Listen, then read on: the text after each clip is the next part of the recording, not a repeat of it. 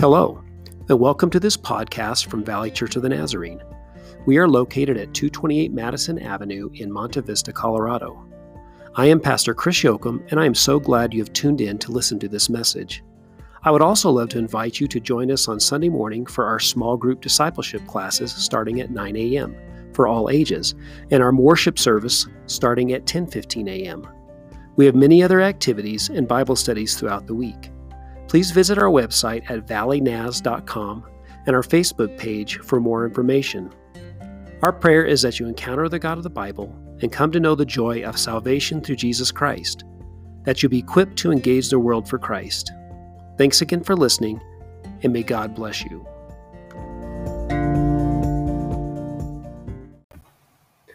This week's podcast is entitled Daniel's Second Vision, Part 3, from Daniel chapter 8, verse 10 through 27. Thanks so much for listening, and may God bless the preaching and hearing of His word. To stand and turn with me to Daniel chapter 8. Hopefully, you've been enjoying Daniel. I have been enjoying it so much. I can tell you that I came into this series with great trepidation and fear and trembling. Daniel is very daunting, and I have Never preached on it for that reason, uh, but it has been a true joy to me. I hope it has been to you. God's word is such a treasure. I hope that that's the way you feel. That's my greatest prayer that we would, man, have a hunger and desire for God's word, even, even as we deal with challenging subjects, because um, you know we can we can get off in the weeds, but boy, the, the clear message is so good, so good, and it's so helpful, especially during this time. Um, okay, well we're gonna we're gonna read Daniel chapter 8. We're going to start with verse 9. I read through the end of the chapter. Uh, we, we believe in the inerrancy, inerrancy, infallibility of God's word, the authority of Scripture. Um, those who have ears to hear, hear the word of the Lord. Daniel chapter 8, starting verse 9. Out of one of them, and this is, of course, the uh, goat one of the horns on the goat. Out of one of them came another horn, which started small but grew in power to the south and to the east and toward the beautiful land. It grew until it reached the host of the heavens, and it threw some of the starry hosts down to the earth and trampled on them. It set itself up to be as great as the prince of the host. It took away the daily sacrifice from him, and the place of his sanctuary was brought low. Because of rebellion, the host of the saints and the daily sacrifice was, were given over to it. It prospered in everything it did. The truth was thrown to the ground.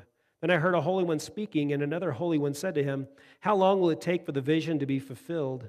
The vision concerning the daily sacrifice, the rebellion that causes desolation, and the surrender of the sanctuary and of the host that will be trampled underfoot. He said to me, It will take 2,300 evenings and mornings, then the sanctuary will be reconstructed. While I, Daniel, was watching the vision and trying to understand it, there before me stood one who looked like a man and I heard a man's voice from the Ulai, Ulai uh, calling Gabriel, tell this man the meaning of the vision. As he came near the place where I was standing, I was terrified and fell prostrate. Son of man, he said to me, Understand that the vision concerns the time of the end. While, we, while he was speaking to me, I was in a deep sleep with my face to the ground. Then he touched me and raised me to my feet. He said, I'm going to tell you what will happen later in the time of wrath, because the vision concerns the appointed time of the end. The two horned ram that you saw represents the kings of Media and Persia. The shaggy goat is the king of Greece, and the large horn between his eyes is the first king. The four horns that replace the one that was broken off represent four kingdoms that will emerge from this nation, from his nation, but will not have the same power.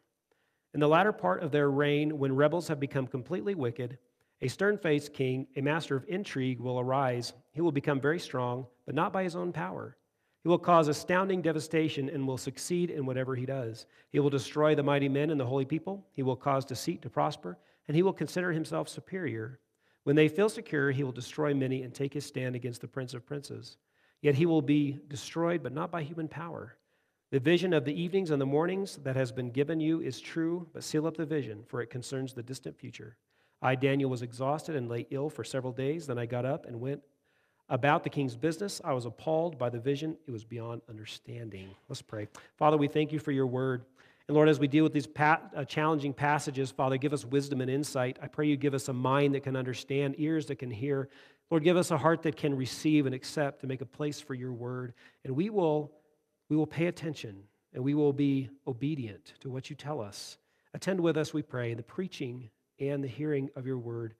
We thank you. We ask in Jesus' name. Amen. You may be seated. Well, this is, is Memorial Day weekend, and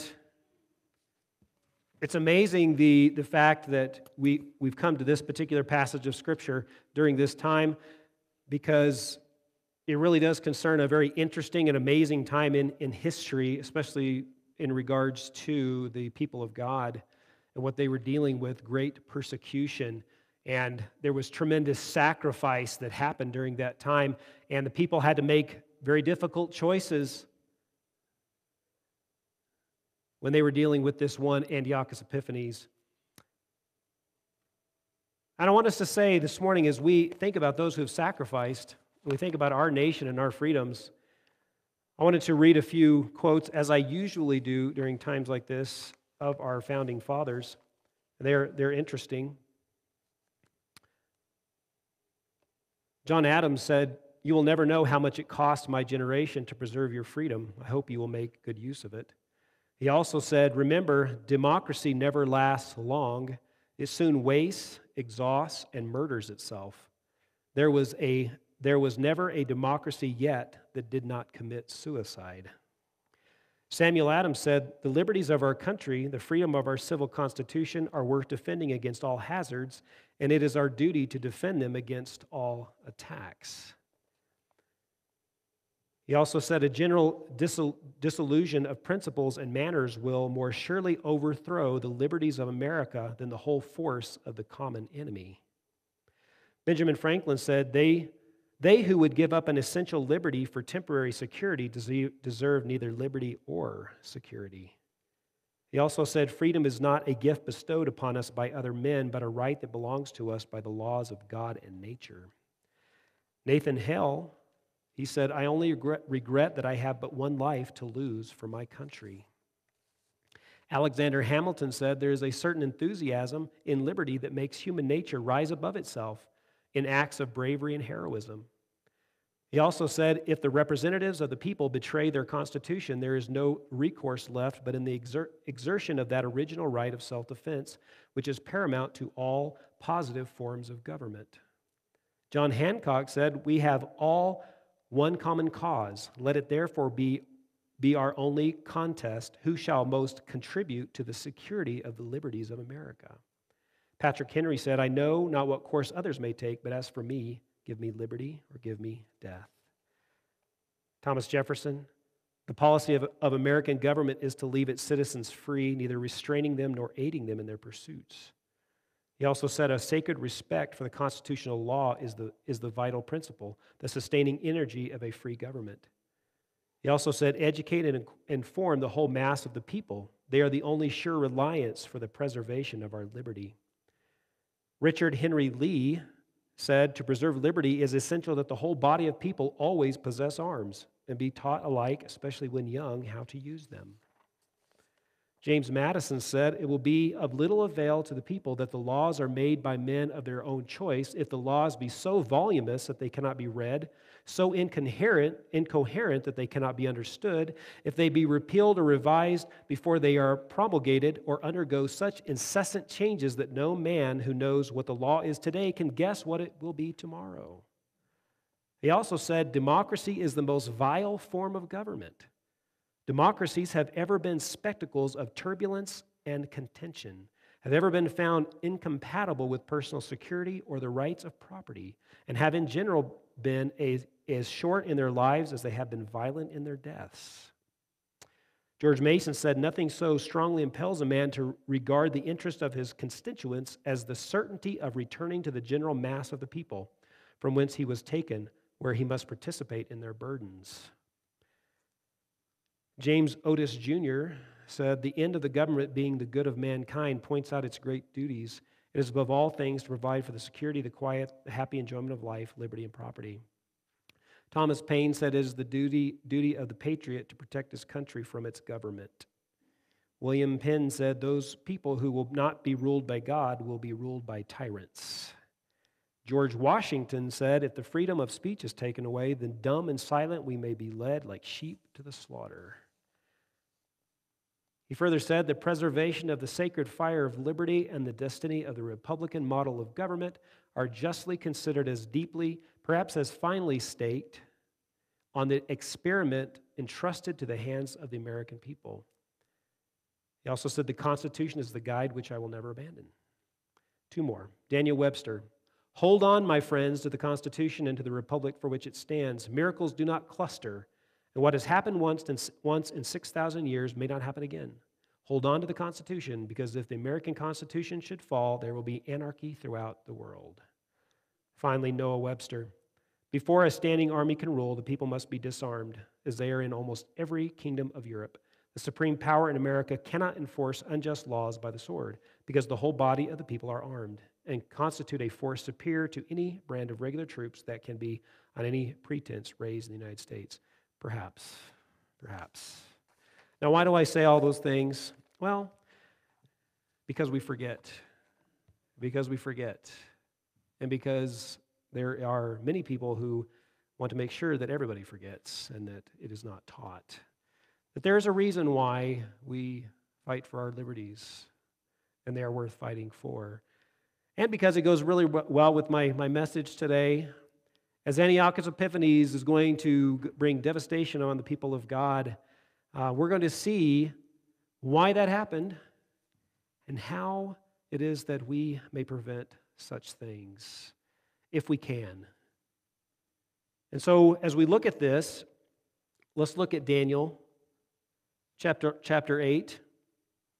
Remember from, from last Sunday, if you heard last Sunday, Antiochus Epiphanes, he's a determined, crafty, Satan empowered Greek ruler under the Lord's permissive will. Verses 23 through 24a, we get that.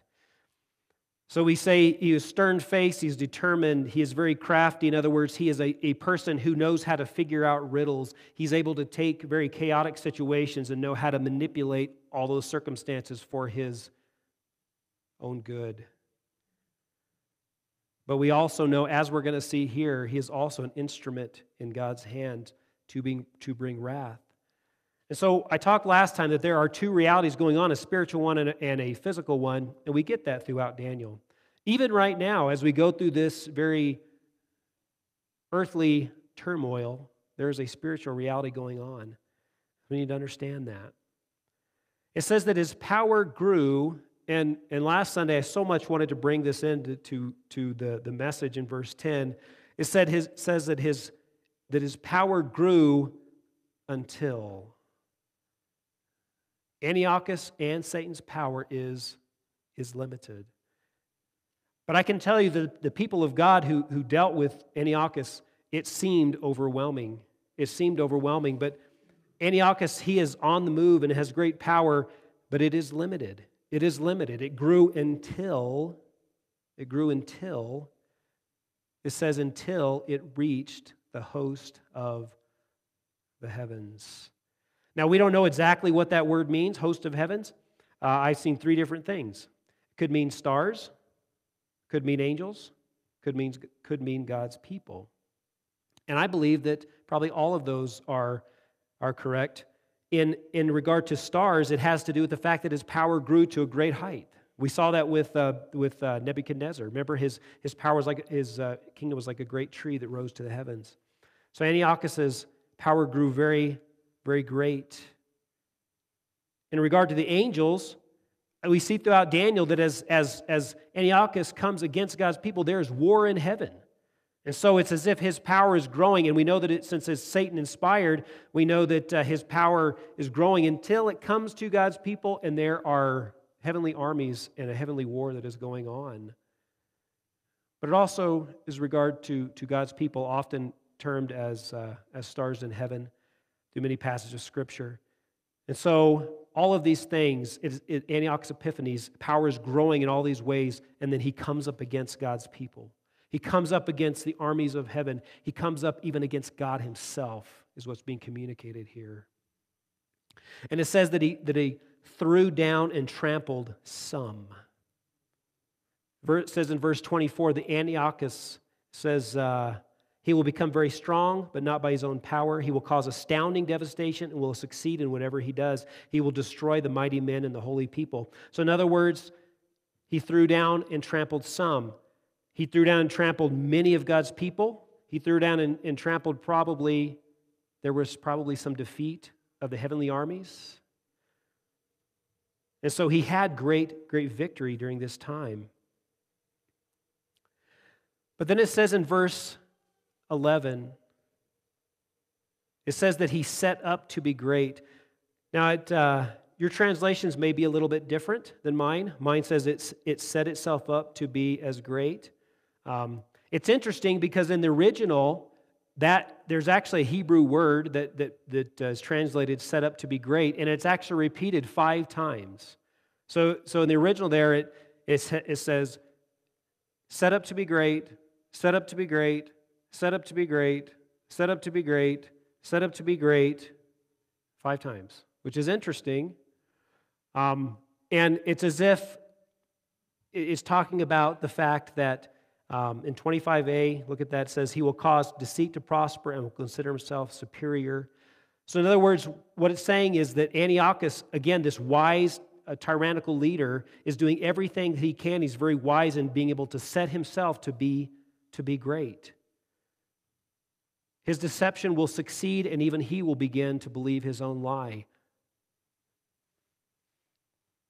God is, uh, God is allowing this to happen. God is allowing Satan to do what, what Satan is doing, and Satan is using Antiochus Epiphanes, and Antiochus, Epiphanes is, is doing all of these things to set himself up to be great. And Satan is doing everything he can to set Antiochus up to be great because we know that as, as people worship and obey Antiochus, they're going to be doing Satan's will as well. So both of these things are happening. God is allowing this to happen. We're going to see why here in few verses down. But God is allowing this to, to happen, but Antiochus sets himself up to be great. He will succeed in this. His deception will succeed, and even he will begin to believe his own lie, which is an amazing thing, folks. I mean, if you look at here in this particular passage and in so many of the other leaders in the, in the Old Testament, and even in our, in our recent history, you think about Adolf Hitler. He was so deceived, right? He believed. He believed the lie that he, that he had been told. He believed these things. Um, he was a they're they're true believers they are so deceived by satan that they believe it and so they feel empowered to do whatever they're doing because they believe they have you know, that they are the best, or, or in Antiochus' case, he believed that he was, he was God and he had the right to go and do all of these things that, that he was doing. Antiochus really was a true believer, right? We know that in the Greek Empire, with even starting with Alexander, they wanted to Hellenize every, everywhere.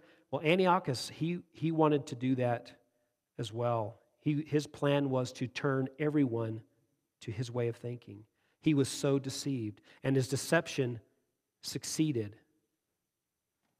He deceived the people, he deceived himself. Satan was deceiving all of these people. And I said last Sunday that Satan, he's, he, Satan's work is to deceive the nations and try to destroy God's people.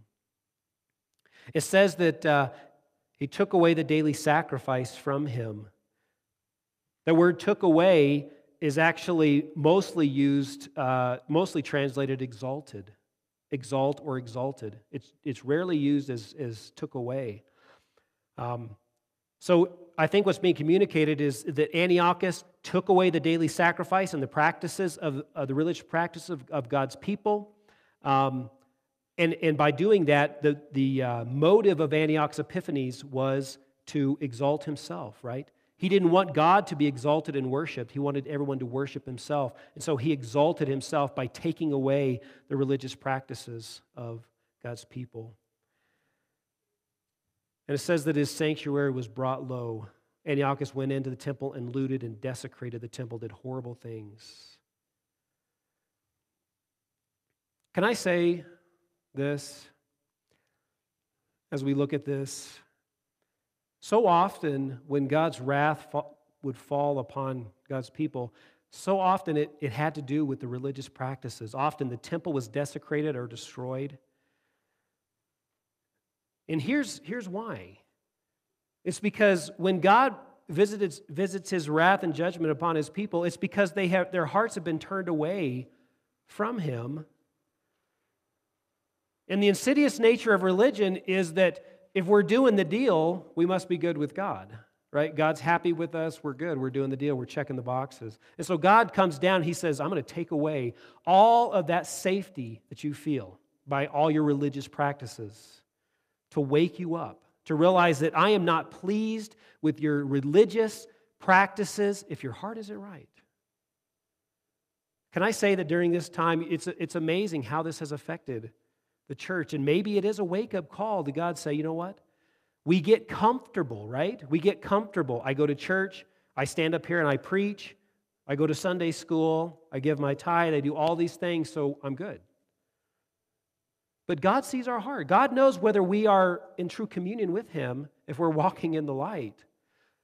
And so sometimes God comes and He pulls the rug right up from underneath our religious practices so that He says, Yeah, I'm not happy.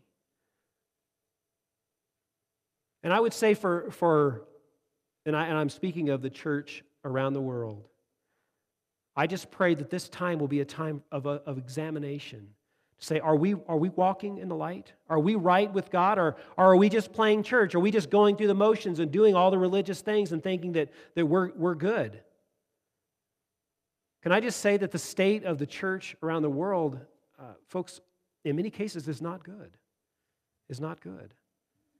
There are many things I think God is not pleased with, and we need to be praying that for our church and for us individually and for our church, for church around the world, this would have a sanctifying effect. There will be a wake up call. That God is not pleased with all of our, our religious duties that we do if our heart's not right with Him. And this is what happens to God's people at this time. We're going to find out. Because in verse 11, look at what it says. It says that Antiochus set himself up to be great. He took away, he brought the sanctuary low. But isn't it amazing that then we get in verse 12 almost the same exact thing, but from a different, different perspective? In verse 12, it says, because of rebellion.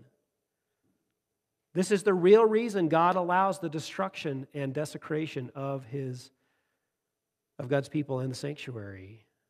Right? It says because of rebellion.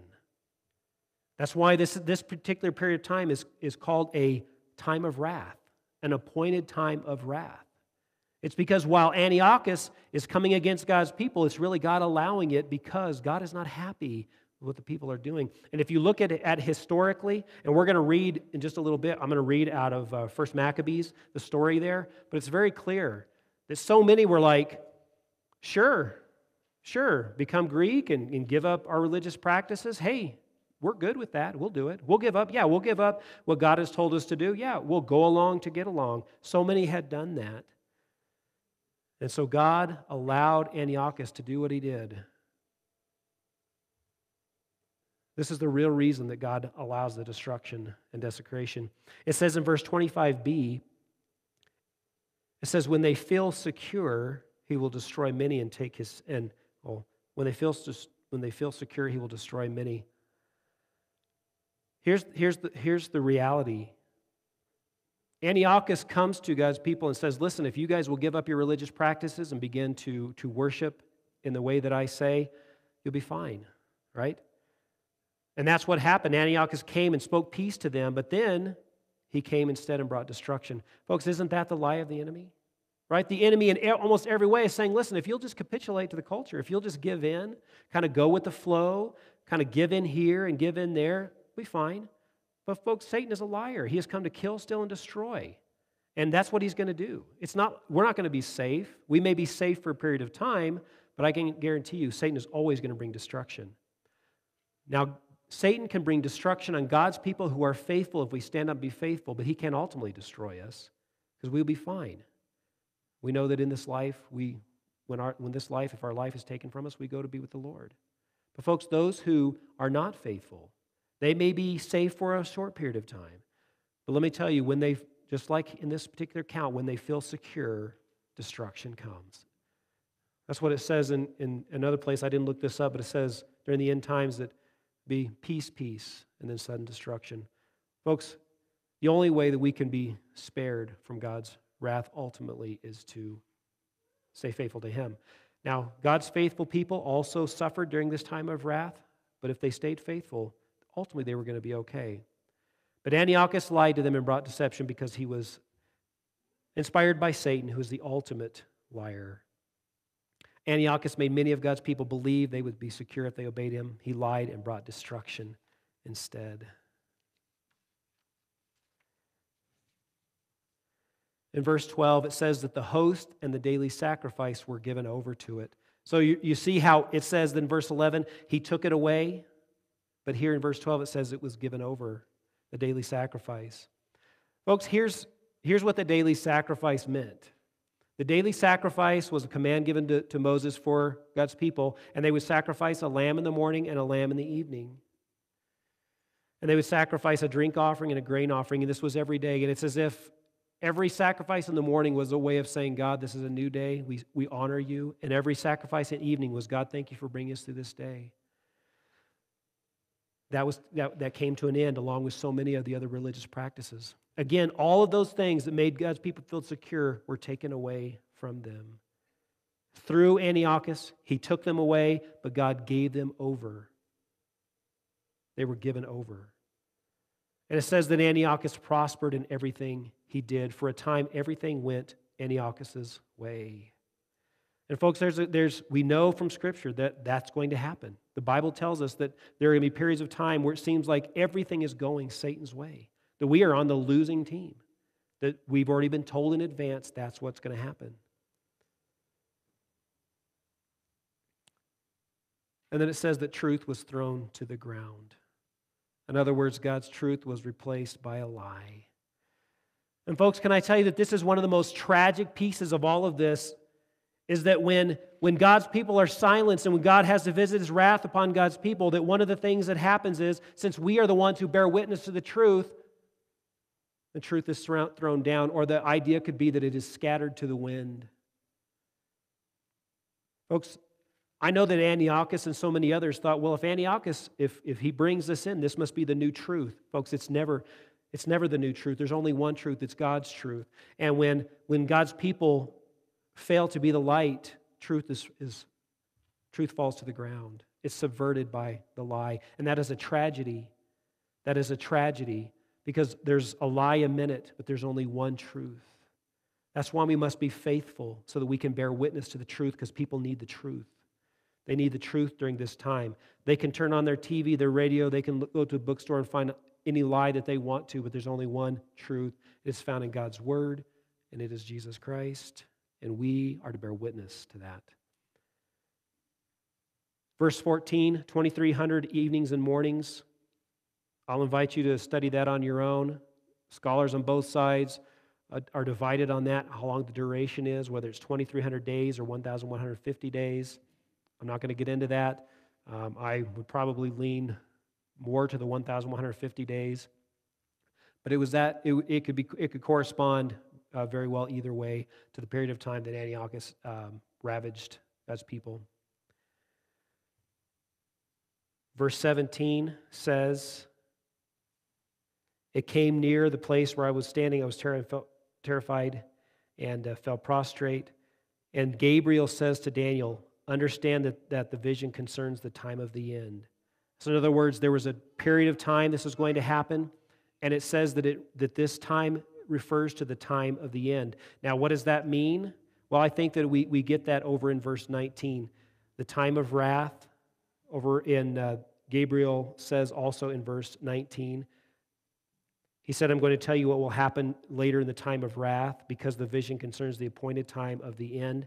Um, what I believe and everything that I could study, what he's saying is this is the this vision concerns the appointed time of God's wrath, which is interesting, right? Because it's called the end, but we know the end. When somebody says it's the end, you have to ask the end of what, right? I mean, when we come to the end of a book, it doesn't mean it's the end of our life. There's an end to various things, and I believe that what he's talking about there is the fact that this is a period of time of God's wrath is going to be visited.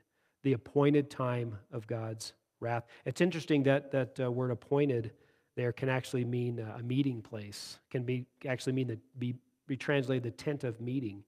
So I believe it's, it's, it's a time when God visits wrath upon his people, right? The tent of meeting was the place where God's people came together to encounter God. But let me tell you, folks, there's, there are times when instead of meeting God in that fellowship, well, if we are unfaithful, we meet God in a wrathful, judge, judge, uh, judgmental way. Now, I believe that it has a redemptive purpose, but God sometimes does bring judgment upon his people. Um, and we need to be praying for that, that God's that that will have its effect of sanctifying the church and it will have a redemptive effect. All right. I'm going to read out of First Maccabees chapter 1 because it's very interesting. Just to give you a historical context. It says, After Alexander, son of Philip, the, the Macedonian, who came from the land of Kittim and defeated King Darius of the Persians and the Medes, he succeeded him as king. He was previously he had previously become king of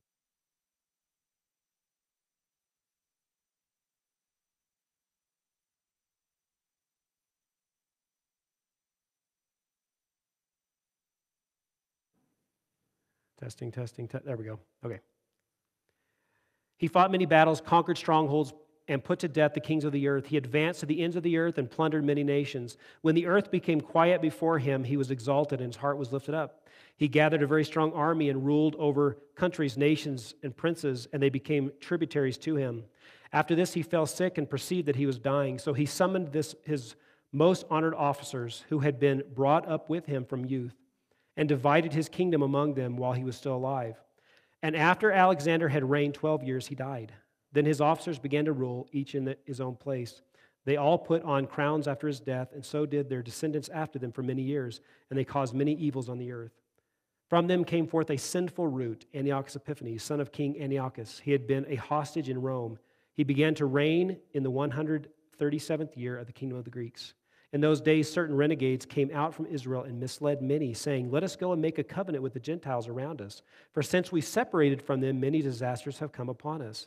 This proposal pleased them, and some of the people eagerly went to the king, who authorized them to observe the ordinance of the Gentiles. So they built a gymnasium in Jerusalem according to the Gentile custom, and removed the marks of circumcision and abandoned the holy covenant. They joined with the Gentiles and sold themselves to do evil.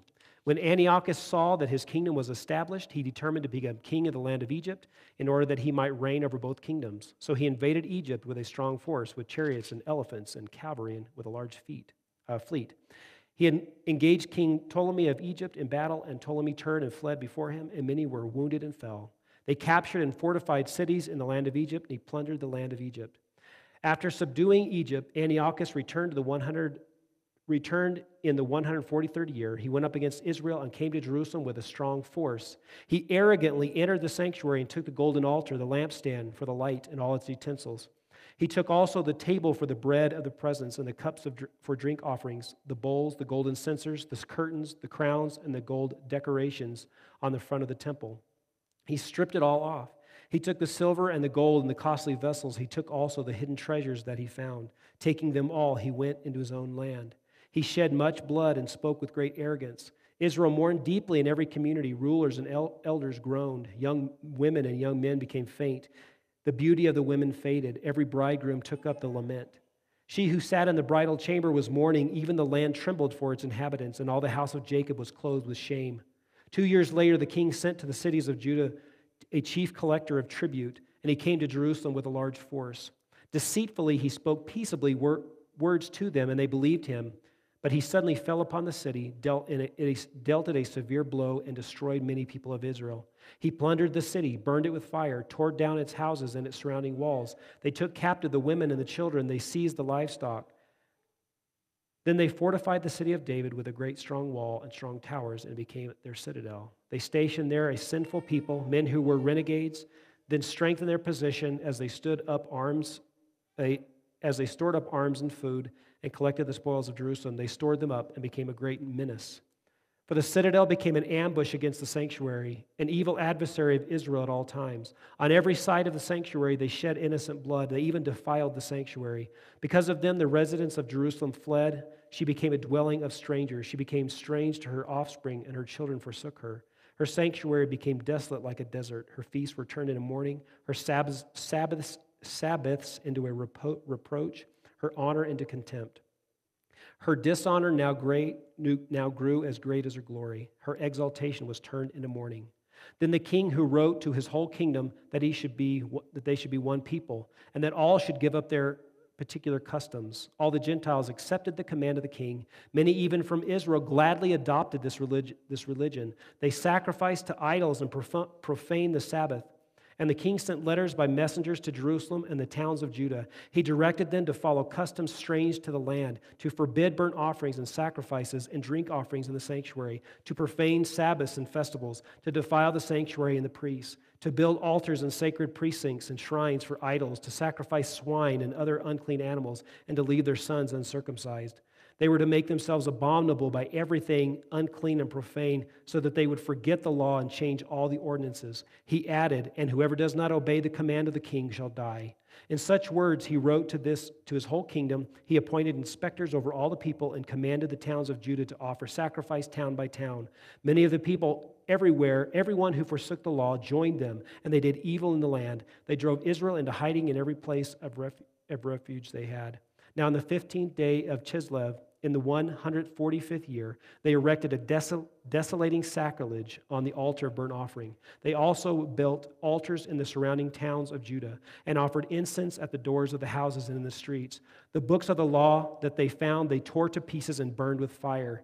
Anyone found possessing the book of the covenant or anyone who adhered to the law was condemned to death by decree of the king. They kept using violence against Israel, against those who were found month after month in the towns. On the 25th day of the month, they offered a sacrifice on the altar that was on top of the altar of burnt offering. According to this decree, they put to death the women and their children circum, who, that, who had their, their children circumcised, and their families and, their, and those who circumcised them, and they hung the infants from their mothers' necks. But many in Israel stood firm and were resolved in their hearts not to eat unclean food. They chose to die rather than to defile, be defiled by food or profane the holy covenant. And they did die. Very great wrath came upon Israel. Folks, it's not, it's not a fun thing when God's wrath visits any nation. So many have sacrificed for our freedoms. Our nation clearly was founded to be a place to honor the God of the Bible. If we are going to maintain that, we must be faithful to God. Next Sunday, we're going to, we're going to talk about the, the Maccabees a little bit and how they stood up. And we're going to celebrate coming back into God's, God's house and worshiping together and we're going to look at Daniel chapter 9, which is Daniel's prayer. Folks, Daniel, Shadrach, Meshach, and Abednego stood in the gap.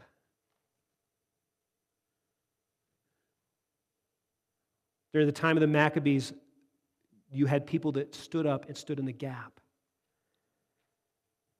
Are we going to stand in the gap? Are we going to pray the kind of prayer that Daniel we're going to see next Sunday? As we come back, are we going to fall back into a routine of doing our religious thing, or are we going to be faithful and shine the light to the world around us? Folks, God is speaking through these circumstances.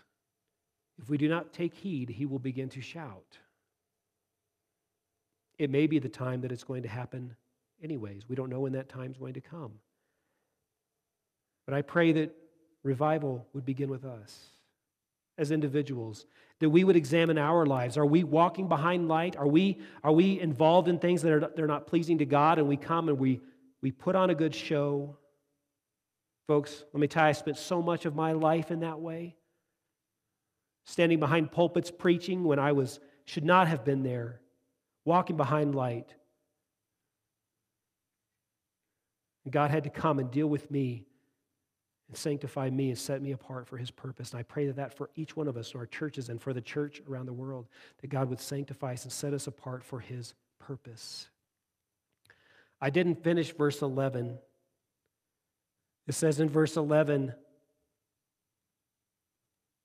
the Antiochus power grew until, and they set himself up to be great he set himself up to be great. as or until. The word in verse, verse 11 is the same word in verse 10. Until he came to the prince of the hosts, which is our God. It says in verse 25, he took his stand against the prince of princes, and he was destroyed, but not by human power. Antiochus, this arrogant one, Satan inspired, came. Yes, he did great destruction. Folks, this is one of the problems when there's when God's people are, are visited with God's judgment.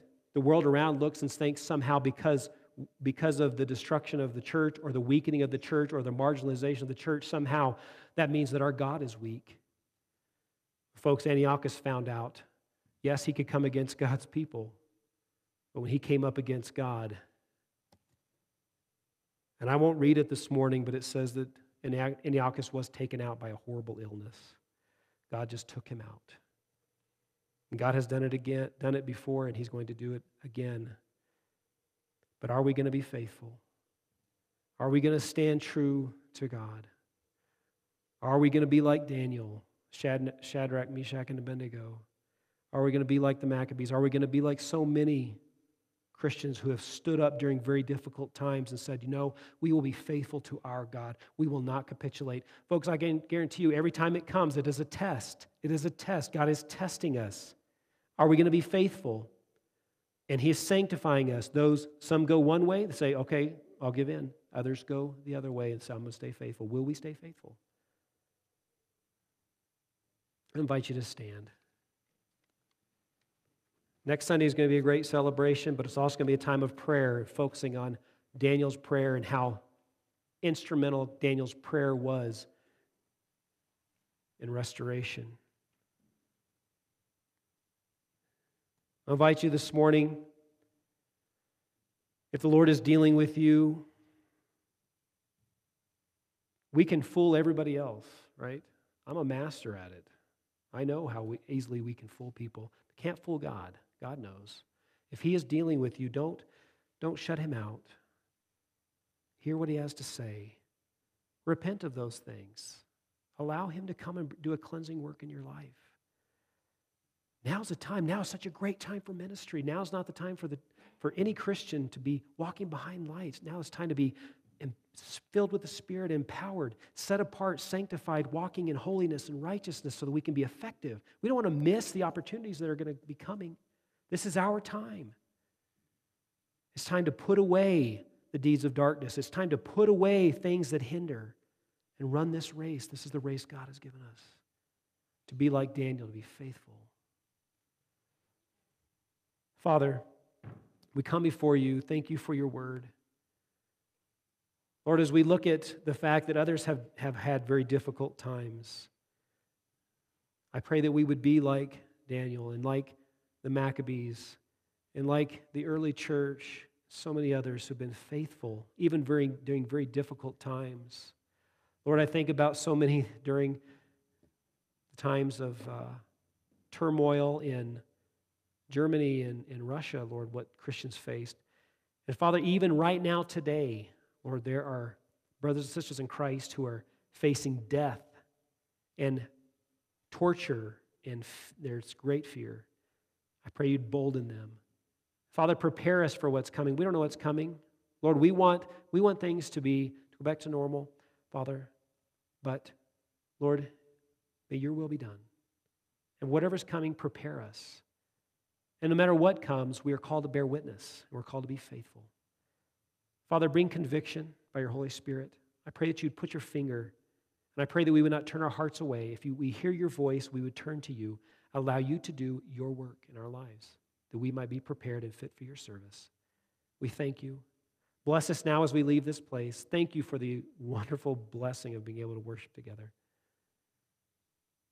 Go with us now. Dismiss us with your peace. We pray this.